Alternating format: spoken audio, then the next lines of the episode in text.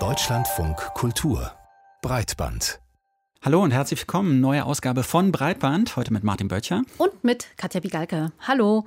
Wir sind ja normalerweise ziemlich gut im Verdrängen, aber wenn jetzt wie im Fall George Floyd ein Mensch vor laufender Kamera getötet wird und die Bilder überall geteilt werden, dann funktioniert das mit dem Wegsehen nicht mehr. Dann ist man mittendrin in der Diskussion um Rassismus und Polizeigewalt und muss sich auch dazu verhalten. Wir sprechen gleich mit der indischen Politikwissenschaftlerin Nikita Dawan über Gewaltberichterstattung auch in den sozialen Netzwerken, über die Solidarität und ihre Grenzen, über die Wahrscheinlichkeit, dass aus Protesten Reformbewegungen entstehen. Zwölf Tage ist es jetzt her, dass George Floyd in Minneapolis von Polizisten bei einem Einsatz getötet worden ist. Fast neun Minuten lang kniete einer der Beamten auf Floyds Nacken, schnürte ihm die Luft ab. Ein Video, das in der Tat dann schnell die Runde machte. In vielen Städten innerhalb und auch außerhalb der USA kam es in der Folge zu Protestaktionen, die zum Teil auch in Gewalt und Plünderungen mündeten. Und wir haben vor der Sendung mit der indischen Politikwissenschaftlerin Nikita Dawan über viele Aspekte der Proteste gesprochen. Nikita Dawan lehrt an der Justus-Liebig-Universität Gießen. Ihre Forschungsschwerpunkte sind unter anderem globale Gerechtigkeit, Menschenrechte, Demokratie und Dekolonisierung. Und zuerst haben wir über das Video gesprochen, das in aller Welt zu sehen war und das zeigte, wie George Floyd getötet wurde. Wir wollten von ihr wissen, ob Nikita Dawan das für eine angemessene Form hält, um über Gewalt zu sprechen. I think that uh, before answering this question, if I may briefly get into the history Bevor ich darauf antworte, lassen Sie mich kurz zurückgehen in die Geschichte des öffentlichen Raumes. Denn ich verstehe die sozialen Medien als einen virtuellen öffentlichen Raum. Der Aufstieg des öffentlichen Raumes in Europa ist eng verbunden mit dem Aufstieg der europäischen Aufklärung. Ein Beispiel sind die Kaffeehäuser, in denen sich die Männer des Bürgertums getroffen haben, um über wichtige Themen zu diskutieren, was einen großen Einfluss auf die Entstehung der Demokratie in Europa hatte. And my question always to Jürgen Habermas was aus Sicht des Philosophen Jürgen Habermas wurde der öffentliche Raum dadurch zu einer wichtigen Infrastruktur für die Aufklärung. Er hat diesen öffentlichen Raum in Europa allerdings nicht mit der Geschichte der Kolonialisierung verbunden. Aber wenn sich die Männer des Bürgertums in den Kaffeehäusern getroffen haben, frage ich, wo kam denn der Kaffee her? Oder der Zucker oder der Tabak, den sie dort geraucht haben? Wer hat die Aufklärung finanziert? Europa ist buchstäblich eine Kreation seiner Kolonien. Der heutige virtuelle und digitale öffentliche Raum ist sehr viel demokratischer als seine Vorläufer. Aber obwohl er zugänglicher ist, sind immer noch ausschließende Mechanismen vorhanden. Now to come to another very important aspect that you raised, the question of violence. Kommen wir jetzt zu der Frage der Gewalt. Ich glaube nicht, dass es darauf einfache Antworten gibt. Momentan wird kontrovers darüber diskutiert, dass öffentliche Räume einerseits Möglichkeiten des Austausches eröffnen, auf der anderen Seite aber auch die Reproduktion von Hate Speech, Antisemitismus, Rassismus und Sexismus ermöglichen. Die Zunahme von Revenge Porn auf sozialen Plattformen ist ein herausragendes Beispiel für die Verbreitung von Hate Speech im digitalen öffentlichen Raum. Um meine Gedanken zusammenzufassen, ich würde die Social-Media-Plattformen mit Pharmakon vergleichen. Sie können gleichzeitig Gift, Gegengift und auch Medizin sein. Wenn man jetzt aber Ihre Hypothese als Ausgangspunkt nimmt und sagt, in der Regel sind die sozialen Medien durchaus ein viel demokratischerer Ort, äh, an dem sich alle äußern können. Wie würden Sie denn an diesem Ort beurteilen, wie dieses Video von der Tötung George Floyd publiziert wurde und diskutiert wurde? Ist das eine bessere Art und Weise, mit dem Thema Gewalt umzugehen, als das in herkömmlichen Medien der Fall war? I think that uh, one of the advantages of platforms like Twitter, Instagram, Facebook is that it is able to mobilize a lot of people very quickly. Ich denke, einer der Vorteile von Plattformen wie Twitter, Instagram und Facebook ist, dass sich dort sehr viele Menschen schnell mobilisieren lassen.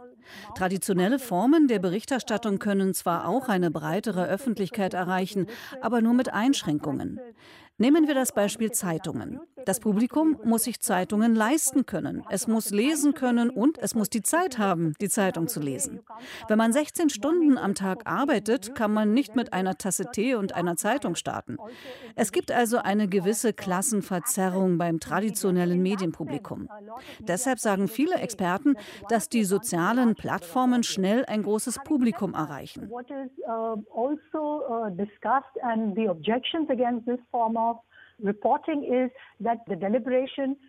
Es wird aber auch darüber diskutiert, ob diese Form der Berichterstattung nicht in gewisser Weise zu oberflächlich ist. Außerdem kann die Situation sehr schnell von verschiedenen Seiten in eine Waffe umgewandelt werden, weil es weder Zeit noch Möglichkeiten für nuancierte Debatten gibt. Ich würde die Plattformen also nicht verurteilen, aber ich finde auch, dass es Möglichkeiten geben sollte, diese schnelle Mobilisierung von Menschen, diesen schnellen Austausch von Ideen mit der Zeit mit detaillierterer und nuancierterer Berichterstattung zu unterfüttern. Wenn wir nochmal zurückgehen zu dem Fall äh, George Floyd beziehungsweise zu rassistischer Gewalt in den sozialen Medien gab es oder gibt es eine, eine, breite Welle der Solidarität gerade mit den Opfern rassistischer Gewalt und mit People of Color insgesamt. Wie sollte sich Ihrer Ansicht nach Solidarität im Netz äußern und was kann sie überhaupt bewirken, so eine Solidarität? I think that's a very difficult question to answer because, again, on the one hand, it's very, very encouraging and very inspiring to see the kinds of, uh, you know, uh, declarations. Ich denke, dass sich die Frage sehr schwer beantworten lässt da es eben auf der einen Seite die sehr ermutigenden und inspirierenden Solidaritätsbekundungen aus verschiedensten Regionen gibt. Das zeigt, dass die Welt dem Schmerz und dem Leid anderer nicht mehr gleichgültig gegenübersteht. Es erinnert uns auch an das, was während der Flüchtlingskrise passiert ist, an den Tod von Alan Kurdi und viele, viele andere Beispiele. Man könnte dies also auf der einen Seite als sehr positiv betrachten. Wir haben eine globale Öffentlichkeit, in der die Idee lebt, dass wir alle alle im selben Boot sitzen und Gewalt gegen eine Person nicht toleriert wird.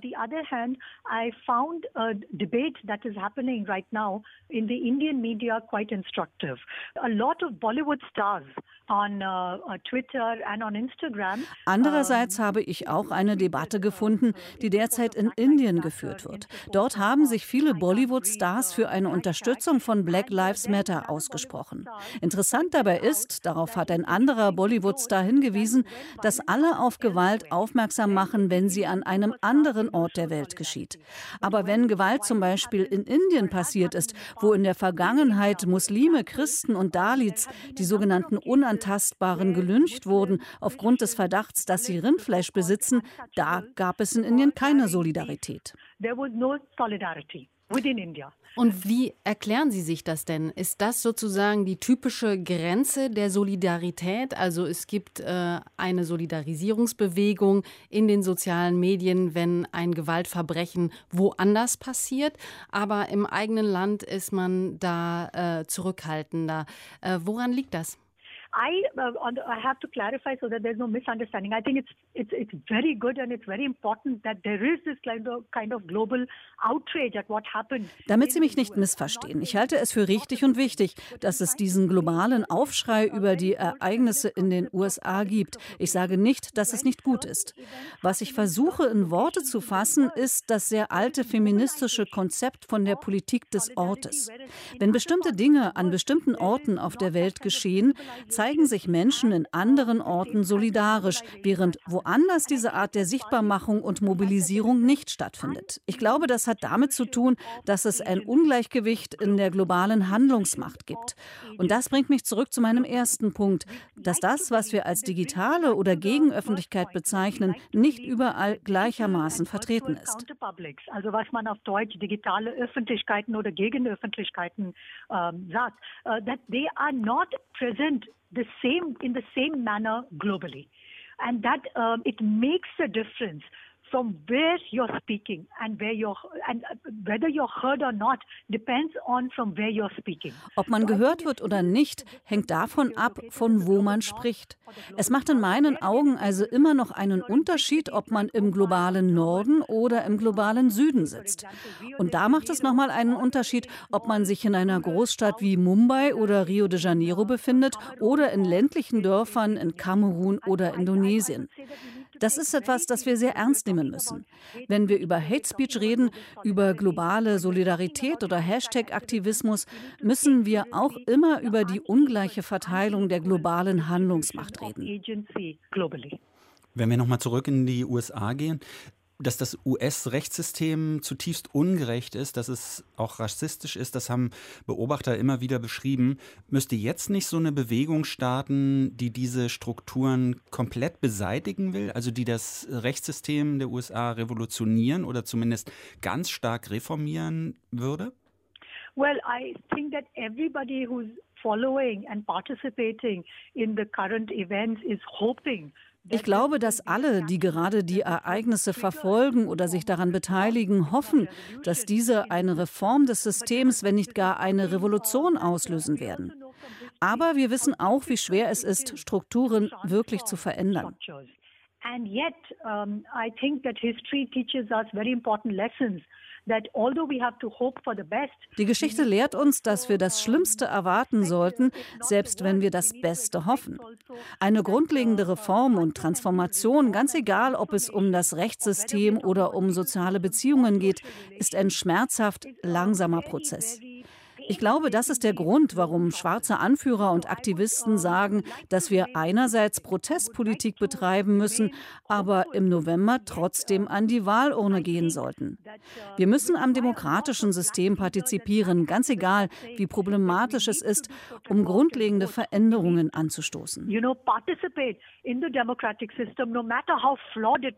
To bring about also fundamental change sagt die Politikwissenschaftlerin Nikita Davan über den Fall George Floyd und die weltweite Solidarität mit der Black Lives Matter Bewegung. Wir haben ja gerade ausführlich darüber gesprochen, der Tod von George Floyd. Er hat eine weltweite Protestwelle ausgelöst, auch im Netz. Der Dienstag stand da unter dem Motto Blackout Tuesday. Vor allem bei Instagram tauschten Menschen ihre Fotos gegen so schwarze Quadrate aus. Ähm, ich tue mich da manchmal ein bisschen schwer mit ähm, dieser Form der Bekennung zu einer Sache, weil das oft so auch sowas mit Selbstdarstellung zu tun hat, finde ich. Ähm, ich habe da nicht mal mitgemacht. Martin, wie sieht das bei dir aus? Ich bin ja nicht so aktiv bei Instagram, auch wenn ich da ein Konto habe, aber ich habe da auch nicht mitgemacht, weil ich das auch irgendwie schwierig finde. Es gibt ja nicht umsonst diesen Begriff des Hashtag Aktionismus auch. Und mir kam es so vor, als, als wenn auch ja, dann nicht so viel Substanz manchmal so einfach dahinter ist. Also einfach da so ein, so ein schwarzes Foto auszutauschen. Ich weiß nicht, du bist ja öfter, glaube ich, bei Instagram. Was war das für eine Ästhetik für dich? Für mich war das schon komisch dann auf einmal. Natürlich denkt man dann drüber nach, ne? Und, und aber weil das Thema ja eh so präsent war, musste man dann nochmal extra drüber nachdenken? Ich weiß nicht. Also was ich ästhetisch ganz interessant fand, war, dass natürlich irgendwie, also es waren halt viele äh, Kacheln einfach äh, geschwärzt und ähm, das, das, bildete dann wie so ein Rahmen für die, äh, für die bunten Bilder, die dann noch geblieben sind, die dann irgendwie so extra schrill und irgendwie unpassend wirkten auch so, ja. Also so, da hatte man halt auch das Gefühl, irgendwie, das kann man jetzt aber auch gerade nicht machen, das geht nicht irgendwie. Aber glaubst du, das ist eine nachhaltige Aktion in dem Sinne? Hm. Ich weiß nicht. Also ich, ich, äh, ich fand es bei dieser Angelegenheit ähm, tatsächlich schwierig, so da so eine, so eine feste äh, Meinung zu äh, entwickeln. Also weil, ähm, weil ich finde schon, da fand ich so einen Artikel von der Ann-Kathrin Koho zu äh, auch ganz interessant. Ich finde schon, dass natürlich ähm, dieses ähm, schlichte schwarze Quadrat, wenn es denn nicht beschriftet wird mit irgendwelchen Hashtags, sondern einfach nur schlicht und schwarz da ist, irgendwie auch etwas von einer Schweigeminute hat und so etwas von einer Pause, wo man dann einfach mal die Klappe hält, vielleicht. Und das, das äh, finde ich irgendwie auch äh, eine richtige Äußerung. Was ich auch interessant fand von einer Bemerkung von Ann-Kathrin Kohut war, dass sie äh, dann, nachdem sie sich äh, lange damit beschäftigt hat und irgendwann sich doch für dieses schwarze Quadrat entschieden hat, dann für dieses schwarze Quadrat mehr Likes bekam als für irgendeinen Post, den sie vorher gepostet hatte. Und das äh, ist natürlich auch irgendwie so eine zwiespältige Angelegenheit. Ja. Das ist halt genau diese Vermischung. Ne? Auf der einen Seite, man, man hat da ein berechtigtes politisches Ansinnen, aber auf der anderen Seite, das ist immer auch Selbstpromotion. Vielleicht ein kurzer Verweis auf die Musik. Ähm, es ist ein Album veröffentlicht worden, RTJ4 von Run the Jewels. Das ist so ein schwarz-weißes Hip-Hop-Duo aus den USA. Und vor zwei Jahren haben die beiden zum ersten Mal gesagt, dieses Album wird kommen und jetzt haben sie es veröffentlicht. Es sollte eigentlich gestern am Freitag rauskommen. Dann haben sie es zwei Tage vorgezogen, wahrscheinlich, weil es besser da reingepasst hat. Alle Welt, also Musikkritik, hat dieses Album gelobt und äh, natürlich, weil es ein Album ist, was sich sehr stark mit Polizeigewalt, mit Black Lives Matter, mit Ungerechtigkeit gegenüber Minderheiten und Schwarzen beschäftigt. Das ist natürlich ein Thema, was in der Luft liegt und niemand würde sich da, glaube ich, trauen, dieses Album zu zerreißen in dem Sinne. Aber allein schon, dass es zwei Tage vorgezogen wurde, ist natürlich auch ein Promotion-Move, der da gemacht wurde. Und ähm, so kommt mir das halt auch so ein bisschen bei, bei Instagram vor oder bei Influencer, die sich dann in so eine Black Lives Matter-Demonstration reinstellen und dabei selber filmen mit einem Schild in der Hand. Es geht darum, man selber ist eben auch das Produkt gleichzeitig. Und das finde ich immer, das finde ich tatsächlich schwierig bei der Sache. Ist wahrscheinlich häufig so. Also es ist, es ist ja oft so. Und irgendwie, ähm, finde ich, ist aber auch die Lösung nicht immer zu sagen, da mache ich nicht mit, so, also weil ich finde, dieses Album, äh, das passt jetzt auch, ja. Also so und, äh, und das äh, thematisiert natürlich auch etwas, was in der Luft liegt, ja. Also ich finde es schwierig. Natürlich, ja. Wir sprechen hier bei Breitland gleich über ein anderes Thema, das auch mit den jüngsten Protesten zu tun hat, nämlich die, die darüber berichten, über diese Proteste. Die JournalistInnen, die werden häufiger angegriffen, verhaftet, behindert. Dazu gleich mehr. Es ist immer wieder in den Berichten zu lesen, bei den Demonstrationen in den USA nach dem Tod von George Floyd ist es in den letzten Tagen wiederholt auch zu Gewalt gegen Journalisten gekommen. Zum Teil wurden Journalistinnen während Live-Schalten im Fernsehen verhaftet. Es wurde mit Gummigeschossen auf sie gezielt. Sie wurden mit Pfefferspray und Tränengas vertrieben. Wie konnte es dazu kommen? Also wie ist es um die Pressefreiheit in den USA eigentlich noch bestellt? Thomas Reintjes hat Stimmen dazu eingesammelt.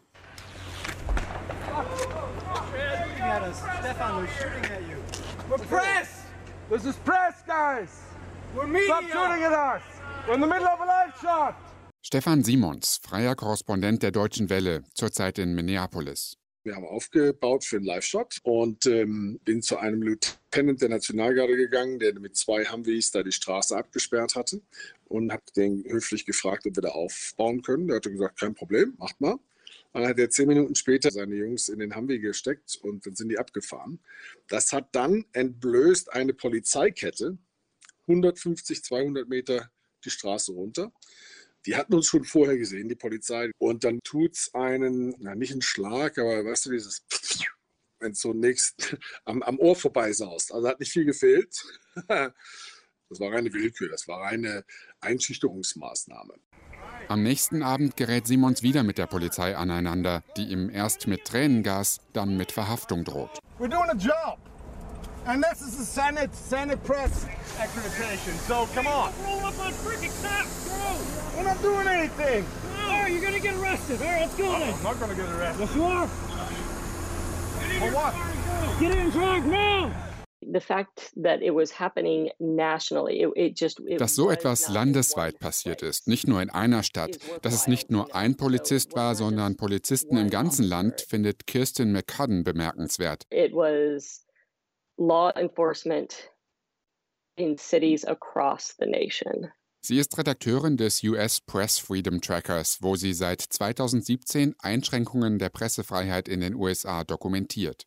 The tracker was launched in 2017 and on average we track about 100 to 150 incidents per year. Zuvor hat sie 100 bis 150 Fälle pro Jahr verzeichnet. We have had more than 200 in the past three days. Aber allein in den vergangenen drei Tagen seien es mehr als 200 gewesen, sagte sie am Mittwoch.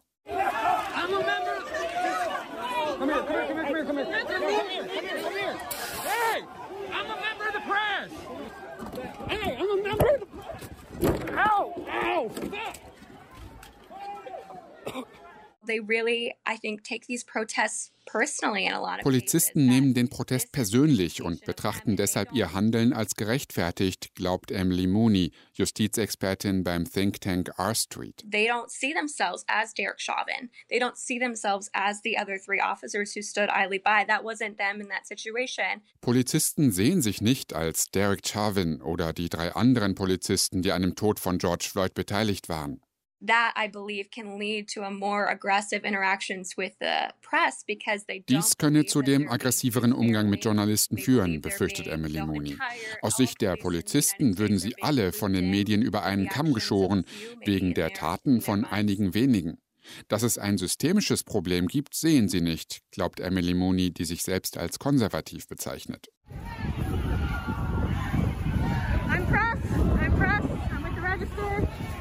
With the register. Shelby and I are with the register.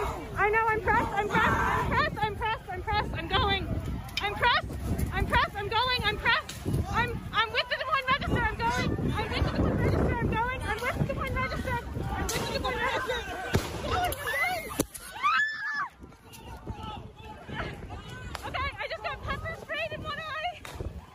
We would expect this to happen in other countries. In other countries, you uh, like journalists, for example, in Venezuela or in Nicaragua or in many other places.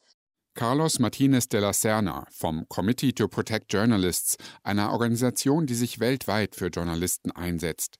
Es besorgt ihn, in den USA Vorfälle zu sehen, die er eher in Venezuela oder Nicaragua erwarten würde. Eine Ursache, die Aufrüstung der Polizei. For several years,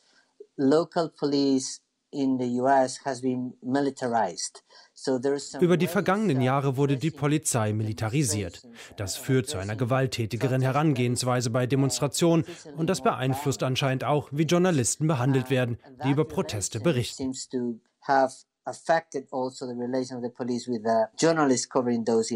Gleichzeitig habe die Regierung Journalismus kriminalisiert und die Pressefreiheit untergraben. In the last three years already, we had a, an administration that is all the time criminalizing journalism and, and undermining press freedom. So that doesn't help either. We're members of the news media. We're, We're members of the news media. We're allowed to be here. We're members of the news media. We're allowed to be here. Curfew. Medias are exempt from curfew. Head out. We're members media is exempt. Curfew, so you need to head out. We're members of the news media. We're members of the news media. Freedom of the press is one of the most fundamental rights of a democracy. And right now, we're not looking too great as a country. Our state agents are not treating the press with respect. So, truly horrible. Wirklich schrecklich findet Emily Mooney, wie staatliche Akteure die Pressefreiheit missachten, eines der Fundamente der Demokratie. Kirsten McCudden sieht die USA am Scheideweg. Wenn die Proteste vorbei sind und wir auf diesen Moment zurückblicken, wird sich entscheiden, ob wir mit Blick auf die Pressefreiheit sagen, das ging zu weit, ob es zu einem Wandel kommt und die Pressefreiheit wieder hochgehalten wird oder ob sich das so normalisiert. Das wird sich in diesem Moment entscheiden. I'm sorry, what was the threat? We're members of the media, sir. You have no right, and we're walking away. We're walking away. We're walking away. Wir gehen weg. Das ist natürlich keine Lösung und sollte definitiv nicht der einzige Ausweg für Journalistinnen sein, wenn sie sich aufmachen, um über etwas zu berichten. Nee, definitiv nicht. Breitband, Medien und Meinungen.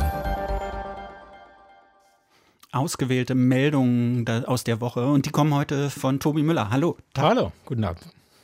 Im letzten, im Mai letztes Jahr, da machte der YouTuber Rezo mit seinem Video weit über seine bereits riesige Followerschaft Furore. Die Zerstörung der CDU nahm die Politik der Christdemokraten in 54 Minuten auseinander, vor allem ihre Klimapolitik. Mittlerweile verbucht das Video über 17 Millionen Views.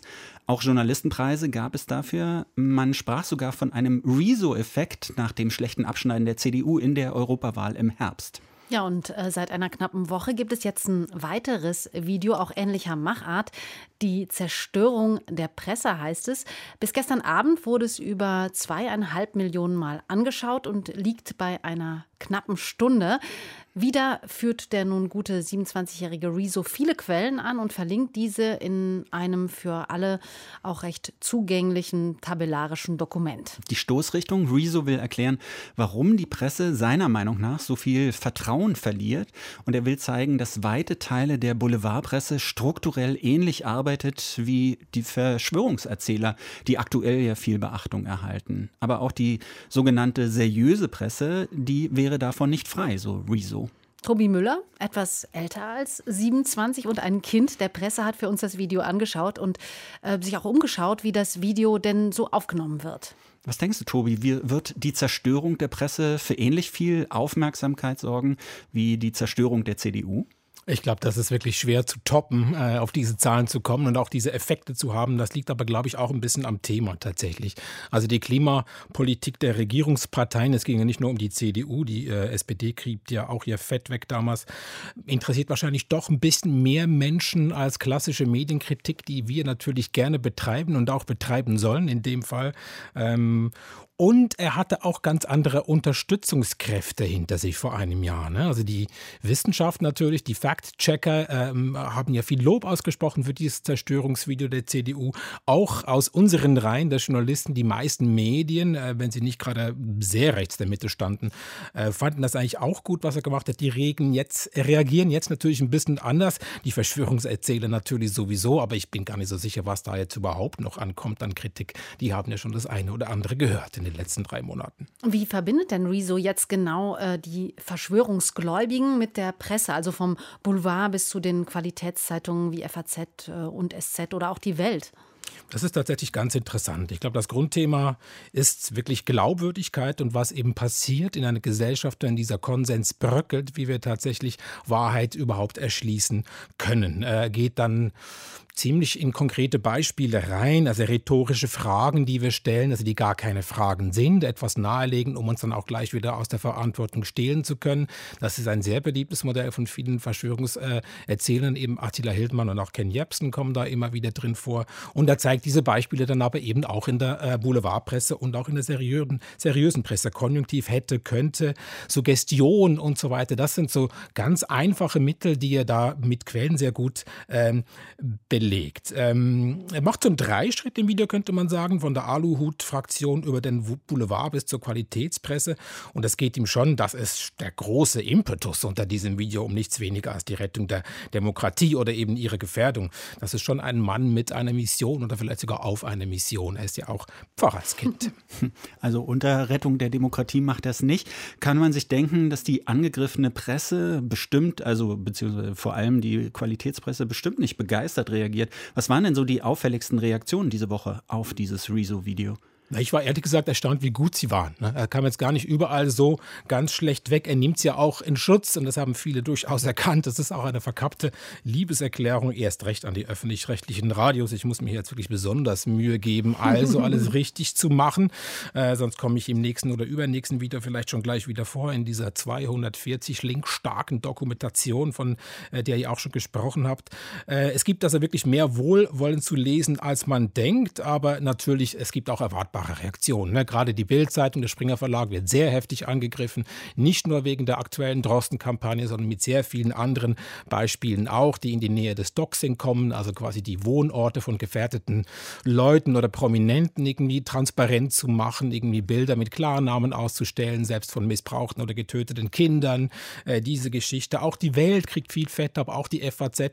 Und da kommen dann schon die Reaktionen. Also ähm, Julian Reichert, Chefredakteur der Bild, hat das Video schon verrissen, bevor er es gesehen hat. Dummerweise da gerade dem Klischee entsprochen, der Bild eigentlich von mangelnder Recherche, dummerweise, äh, auch mit so Tweets wie Wuff. Also da hat einer laut gebellt. Äh, die Feuilleton-Chefin, die stellvertretende Welt, ging da gleich ad hominem auf die Person und hat eine Narzissmusdiagnose gestellt.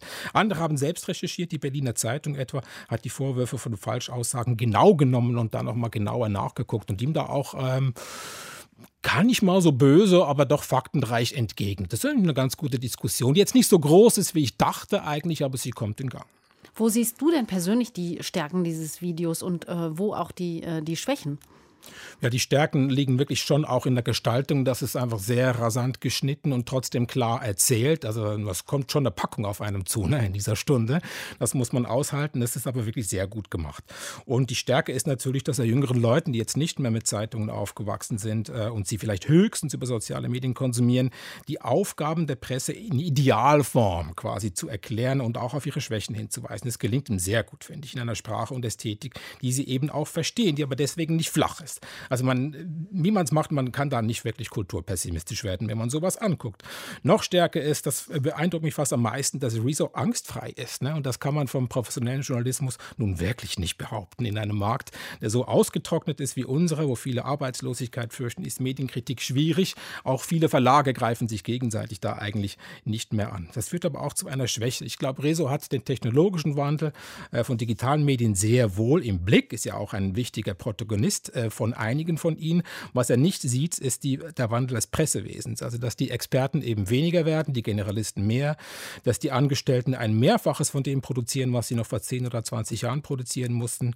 Ähm, das ist schon ein Wandel, der entscheidend ist für das, was er eigentlich auch beklagt. Ne? Also, dass die Genauigkeit leidet, mit anderen Worten das wurde ihm ja auch schon ein paar Mal vorgeworfen, dem Rezo, dass er sich selbst auch als Opfer behandelt und ins Zentrum setzt seiner ja. Medienkritik. Ähm, das hat für manche dann diesen narzisstischen Beigeschmack. Narzissmus mhm. ist natürlich äh, ein schnelles Wort, aber trifft das hier in dem Falle auf ihn zu?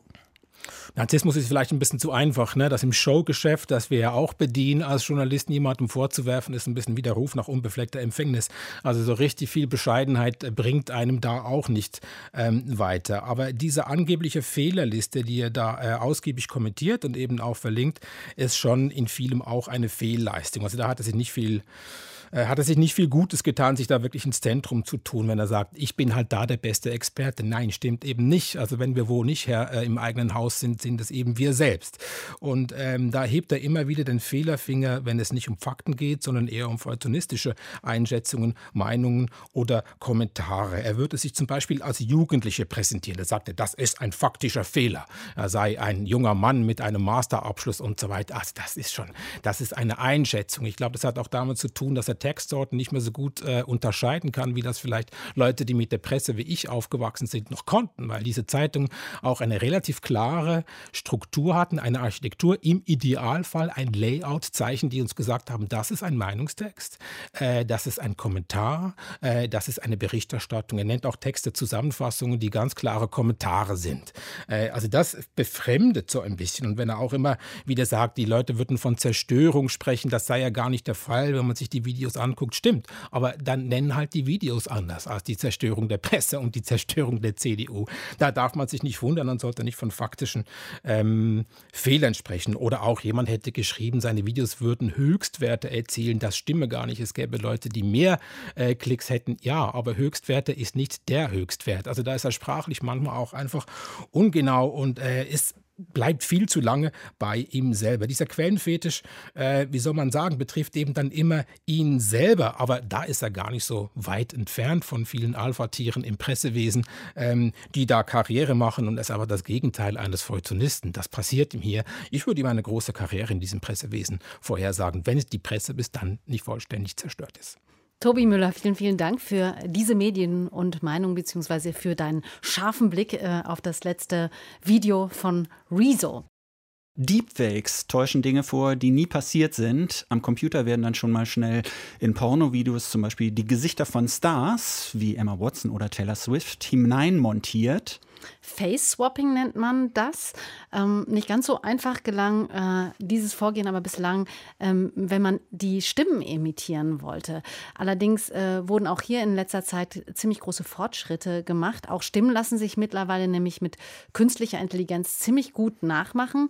Matthias Finger bringt uns auf den Stand. Jede Stimme ist einzigartig wie ein Fingerabdruck und unterscheidet sich von jeder anderen. Trotzdem können Stimmen am Rechner nachgebildet werden, wenn nur genug Soundbeispiele vorhanden sind und künstliche Intelligenz damit trainiert wird. Statt die Merkmale von Menschenhand zu programmieren, füttern wir die Maschinen mit ganz vielen medialen Darstellungen ein und derselben Sache. Irgendwann entwickeln die Maschinen dann ein Verständnis. Wir haben auch herausgefunden, dass Computer selber viele neue Medieninhalte erstellen können. Die ähneln den Originalen, existieren aber in Wirklichkeit gar nicht erklärt Tim Wang von der Georgetown Uni in Washington, früher Googles Chef für maschinelles Lernen. Mittlerweile ist es also möglich, jeder Person beliebige Worte in den Mund zu legen. Die Folgen sind weitreichend, findet Care Giles vom britischen Conflict Studies Research Center. Es besteht eine potenzielle Gefahr für finanzielle Institutionen und ihren Nutzer. Stimm- und Gesichtserkennung, die zur eindeutigen Identifizierung der Kunden genutzt werden, sind dann nicht sicherer als textbasierte Schutzmaßnahmen wie Passwörter. Gerade die sollen sie aber ersetzen. Die Angst geht um vorm Audio-Deepfake. Ein Kofferwort aus Deep Learning, also maschinellem Lernen und Fake, Fälschung. Doch wie genau lassen sich Stimmen nachahmen? Durch eingehende Analyse. Zweiminütige Sprachproben werden an der Uni Zürich beispielsweise in 12.000 Minischnipsel zerhackt. Phonetikprofessor Volker Delvo. Man hat so ein gewisses Analysefenster, das ist typischerweise zwischen 20, 25 Millisekunden groß. Und dieses Analysefenster ist dann auch ausschlaggebend. Also man muss praktisch äh, eine Stelle finden in dem neuen Sprachsignal, wo genau die ein entsprechendes Analysefenster aus dem alten Sprachsignal dann wieder sehr gut hinpasst. Besonderes Augenmerk legen die Forscher dabei auf die Übergänge zwischen den Lauten. So können sie jede Stimme nachmodellieren. Grundlagenforschung ist das, die natürlich auch für Missbrauch offen ist, wie andere Entdeckungen. Man kann heute nicht mehr einen Schlüssel, den man vor 50 Jahren hat, noch so einsetzen. Und genauso ist es hier jetzt auch. Jetzt ist ein neues Verfahren entdeckt, mit dem man halt so Stimmen manipulieren kann. Und die Erkennungsalgorithmen müssen dementsprechend nachziehen. Je mehr Audio-Deepfakes, umso besser, denn nur so können Computer, wiederum durch maschinelles Lernen, auf die Identifikation gefälschter Tondokumente hin trainiert werden. Eine große Gefahr sieht Tim Wang von der Uni Georgetown nicht. Im Großen und Ganzen wird diese Technik in Desinformationskampagnen kaum benutzt, weil Fehlinformationen auch viel einfacher verteilt werden können. Ein Klassiker sind aus dem Kontext gerissene Bilder mit einer falschen Beschriftung. Das ist billig, ganz ohne maschinelles Lernen und ohne Photoshop. Ein Bild muss einfach dekontextualisiert und weiterverteilt werden. Eine Schwemme synthetischer Audios, die unser Zusammenleben vergiftet, ist wohl nicht zu erwarten. Richtig große Video-Deepfake-Skandale sind, trotz der mittlerweile vorhandenen Möglichkeiten, auch ausgeblieben. Stattdessen sei die Technik nur eine potenzielle Erweiterung des Waffenarsenals der Betrüger. Mit der müssen wir irgendwie lernen, umzugehen. Deepfakes sollten wir nicht von anderen Täuschungsversuchen unterscheiden, weil sie keine Veränderung des menschlichen Verhaltens darstellen. Ob Video, Audio oder Foto, jede neue Technologie bietet auch neue Betrugsmöglichkeiten. Fügt Kerr Giles vom Conflict Study Research Center hinzu. Nur weil Audio-Deepfakes möglich sind, werden sie nicht massenweise produziert. Den Klon seiner eigenen Stimme kann indes jeder selbst erstellen, beispielsweise auf der Seite resemble.ai. 50 englische Sätze müssen dafür eingesprochen werden. Sänger Jay-Z indes hat gegen die Veröffentlichung dieses Textes als Audio mit seiner Stimme geklagt. Ein Graubereich, mit dem sich die amerikanische Rechtsprechung noch nicht beschäftigt hat. Wem gehört denn nun die eigene Stimme? In Deutschland wäre die Rechtslage wohl klar. Es ist jetzt nicht so, dass die Stimme an sich schon rechtlich geschützt ist. Aber verwende ich eine Stimme in der Art und Weise, dass ich gerade eine gewisse Person nachmachen will und dass die Menschen denken, die Aussage kommt jetzt von dieser Person, dann liegt eine Verletzung des allgemeinen Persönlichkeitsrechts vor. Mein Christian Solmecke, Anwalt für Internet- und Medienrecht. Er sieht eine Grundlage für Unterlassungs- und Schadenersatzansprüche. Allerdings dürfen sich die Macher von Audio-Deepfakes selten zu erkennen geben. Tja, und vielleicht stellen sich jetzt wirklich die Frage, ob wir nun Katja Bigalke und Martin Böttcher hier an den Mikrofonen waren. Aber es gibt einen Beweis, nämlich ein Beweisfoto, und das finden Sie unter unserem Breitband-Twitter-Account. Da müssen Sie jetzt wohl vorbeischauen. Tschüss, machen Sie es gut. Bis dann.